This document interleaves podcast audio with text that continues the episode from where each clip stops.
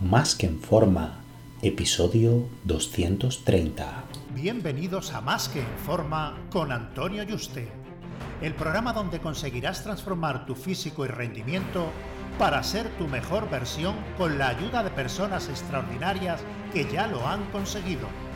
Aquí no vas a encontrar fórmulas mágicas, tan solo la información que necesitas sobre nutrición, suplementación deportiva y entrenamiento físico y mental que junto con tu trabajo diario hará que alcances cualquier objetivo que te propongas. Este programa es para soñadores que buscan un mejor físico, para comprometidos a trabajar para conseguirlo, para los que no saben por dónde empezar y para los que llevan tiempo estancados en resultados. Ya estás en el lugar correcto. Tu cambio empieza hoy y ahora.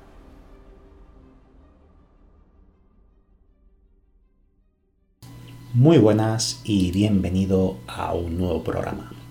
Recuerda que he abierto plazas para que puedas ser tu entrenador y dietista y trabajar uno a uno de la mano online para diseñarte tus dietas, entrenos y llevarte el seguimiento diario para que consigas tus objetivos físicos y de rendimiento de la forma más rápida, segura y sostenible posible. Así que si te interesa que trabajemos juntos, Reserva tu cita por teléfono conmigo en antonioyuste.com barra ayúdame. antonioyuste.com barra ayúdame. Ayúdame sin tilde. Ahora que ya está aquí el verano y ya se le ha echado pues, a la gente encima, como siempre, y más habiendo estado meses encerrado con el confinamiento y todo ese tiempo en casa, con estrés, ansiedad y delante del sofá, han hecho que coman cosas que no deben y demás, además de eso, pues se ha ganado algunos kilos. Ahora corren las prisas para quitárselo de encima para agosto, estar bien para la playa e incluso antes, ¿no? Estamos ya en julio y decir en dos semanas me lo tengo que quitar. Se quiere quitar mucha gente, pues todos esos kilos de encima en menos de un mes y para eso, debido a estas prisas y desesperación, se recurre a dietas muy drástica con déficit muy agresivos. ¿Por qué es perjudicial un déficit agresivo respecto a uno moderado? Bueno, sin uno tener mucho conocimiento sobre fisiología y nutrición, pues puede intuir que una dieta que haga en teoría perder peso, y digo peso, no grasa, más rápido, pues va a ser más dura y quizás pues se pase más hambre. Eso al menos es lo que tiene la mayoría de la sociedad como idea cuando va a hacer una dieta que genere mayores resultados en menor tiempo. Pero esto está alejado de la realidad. La realidad es que dietas con déficit agresivo nos van a hacer perder menos grasa que dietas con déficit moderados. Bueno, te preguntarás cómo es esto posible, ¿no? Se supone que mientras más déficit haya, más grasa vamos a perder. Esto es lo que podrían decir las matemáticas. Pero el cuerpo no funciona solo a través de matemáticas, sino que diversas hormonas y mecanismos de defensa se activan o no según en el escenario en el que se encuentren, por lo que pasando cierto umbral pueden dar un resultado totalmente distinto. Es como si llevas un coche eh, y lo vas acelerando y cada vez que aceleras más, pues va subiendo la velocidad y piensas que puedes seguir así hasta el infinito y que puede ir a 500 km por hora y que vas a poder recorrer mucha más distancia menos tiempo. Esto suponiendo que pudieras llevar el control para no pegártela, ¿vale? Vamos a suponer que el conductor tuviera una habilidad sobrehumana para eh, poder ir conduciendo en curva a 500 km por hora y que el coche no tuviera este problema, ¿vale? Y que no se saliera de la carretera.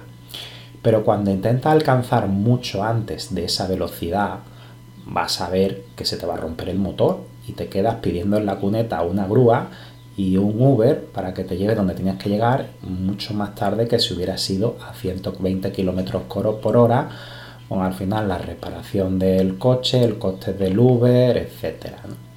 Bueno, pues con la pérdida de grasa pasa muy parecido. Cuando hay déficit moderado, todo va bien, ¿vale?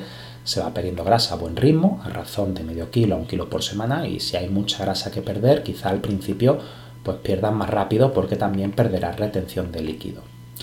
Pero cuando hay déficits agresivos, ocurren varios mecanismos de defensa en tu cuerpo que paralizan la pérdida de grasa. Y entendemos déficit agresivo por debajo de las 500 calorías respecto a las de mantenimiento, o sea, que mm, tengamos un déficit de 700 o 1000 calorías o más. Bueno, lo primero que va a pasar es que van a aumentar los niveles de grelina.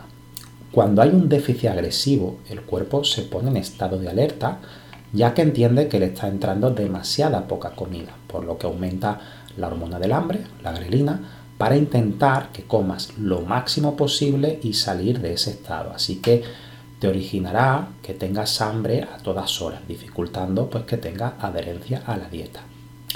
Luego la ansiedad. Al subir el cortisol vas a sentir ansiedad a todas horas, no solo a nivel de hambre, sino de necesitar moverte, hacer cosas continuamente, incluso taquicardia. Esto lo hace el cuerpo porque piensa que tienes que estar activo para conseguir comida. Luego la pérdida de fuerza y rendimiento. Cuando ingieres muy pocas calorías, tu fuerza va a disminuir y al no poder mover los mismos pesos en el gimnasio, inevitablemente vas a perder masa muscular.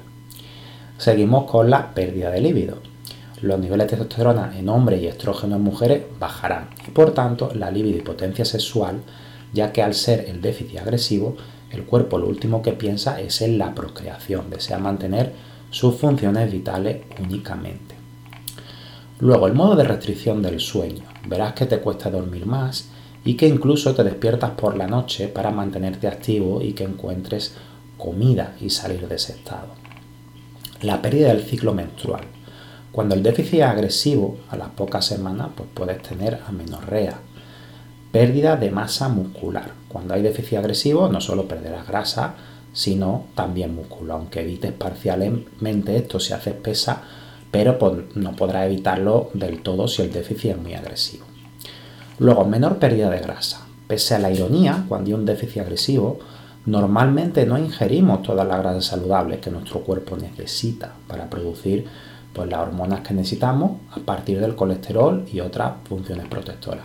Por tanto, incluso con déficit vas a retener la grasa que hay.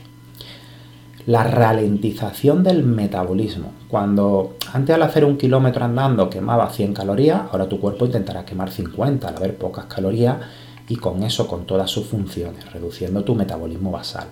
Esto quiere decir que al reducir tanto las calorías, pues tu metabolismo basal se va a reducir también y por tanto proporcionalmente perderían la misma grasa que con un déficit moderado. Y esto sin contar todos los mecanismos de defensa que harán que las pocas de semana deje de perder grasa y te estanque. Y por último, pues va a perjudicar tu salud. Este mm, cuadro clínico donde te has destrozado la salud, tardarás al menos unas semanas en revertirlo, sumado a los aspectos psicológicos negativos que te van a pasar factura todos esos meses, eh, que no es bueno, ¿no? Y aparte de esos síntomas. Así que por mucha prisa que tengas, déficit moderado siempre, si quieres que la cosa funcione y no te destruyas por el camino. Y encima, si los resultados que buscas, porque es que ya no es que te destroces para conseguirlo, es que encima es que no lo vas a conseguir. Eh, porque la estrategia ya has visto que no te va a llevar a donde quieres. Si no llega este verano, no puedes solucionarlo corriendo más.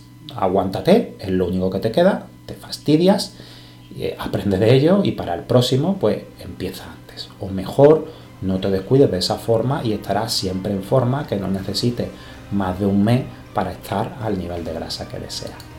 Un fuerte abrazo y te espero en el próximo programa.